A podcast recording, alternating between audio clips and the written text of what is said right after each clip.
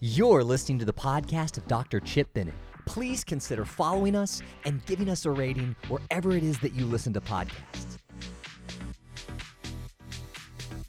I think one of the most uh, popularized passages of Scripture, you may have heard this before, you may not have heard this before, but I think it's one of the more popular passages of Scripture that's read through a literary approach. Um, I've heard many people talk about this, but I want to look at it in case you haven't seen it. But if you have, it just reinforces the fact that a lot of the Bible has these themes that run through the text. And there's also some beautiful literary things that are going on that when you look at all of Scripture, those themes intersect in different places at different books. So the story I want to look at comes out of Genesis 22. And Genesis 22 has this wonderful story of where Abraham is called by God to go to a mountain. The mountain he ends up is Mount Moriah. Mount Moriah will be where the temple is eventually built and all of the sacrifices um, are offered up on that Temple Mount as well. Outside of the gates um, in the uh, first century, we'll have Jesus crucified there, there as well. But Abraham is taken with his son Isaac, and we, we, sort of catch the, uh, the, the, story in, in first couple of verses in chapter, chapter 22 set up the story.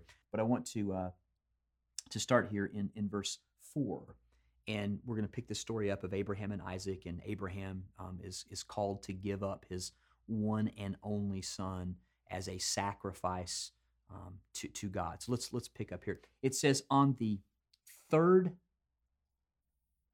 day.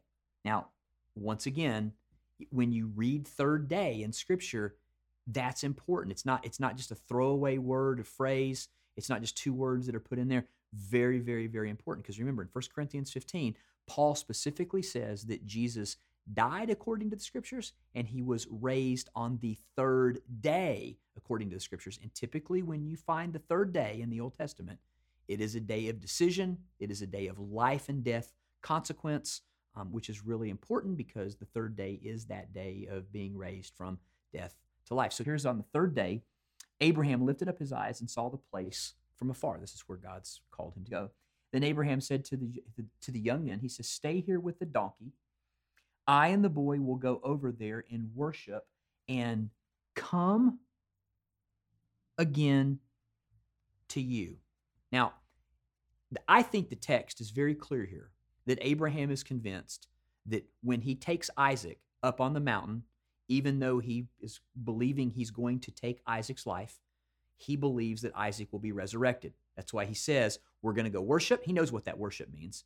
And we're going to come back. Now, if you say, Well, I don't think that's what the text says, that's fine. But in Hebrews 11, it does say that Abraham believed that God would raise his son from the dead. So even if you don't think the text is saying it, which I think it clearly does, um, the, the writer of the Hebrews was convinced the text said it. So we're going to go with that. And that's exactly what the text is saying here. Abraham's thinking, My son's going to die.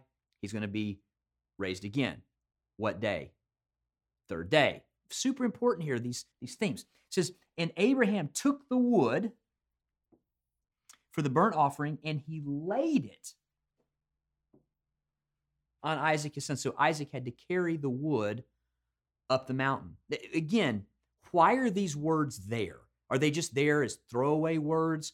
No, I mean, for me, you know, um, I, am convinced that the divine authorship of Scripture is probably one of the greatest um, apologetical reasons for my belief um, in the Lord. You couldn't get 40 different authors over you know thousands of different years and different places to have the same thematic unity through all of these books but but it's there the, the, the, word choices are so incredible when we read these texts. so he lays the wood on isaac his son so isaac carries the wood up this hill somebody else will carry wood up a hill as well and he took in his hand the fire and the knife so they went both of them together and Isaac said to his father Abraham, he, he, he knew the customs. He said, My father, he says, Here I am, my son. He said, Behold the fire and the wood, but where is the lamb for a burnt offering?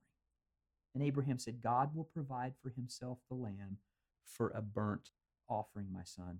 So they went, both of them, together. Now, as you read the story, they get up, and Isaac is bound, his one and only son, who's going to be pierced um, with the knife.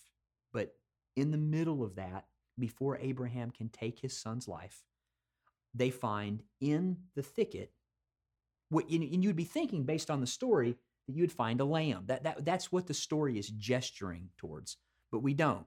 We find a ram, which is really important because the ram's taken out, it, it's put in Isaac's place, and it's offered up instead of him, and, and, and the son is spared. So on the third day, the son that was going to die now is going to be, you know, um, alive. All of these great, great stories there carried the wood up. Uh, the all the all the themes are there on the third day. But one of the questions that it does raise is where is the lamb?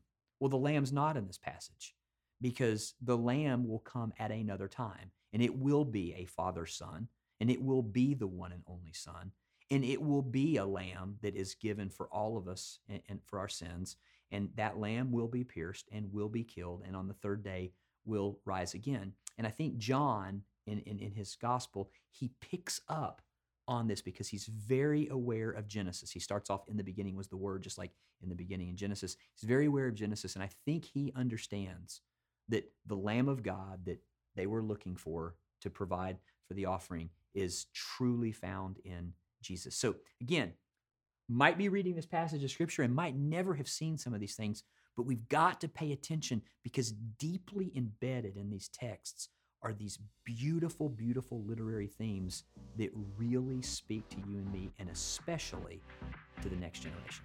Thank you for listening. If you've enjoyed this podcast, please make sure that you follow us and give us a rating wherever it is that you listen to podcasts.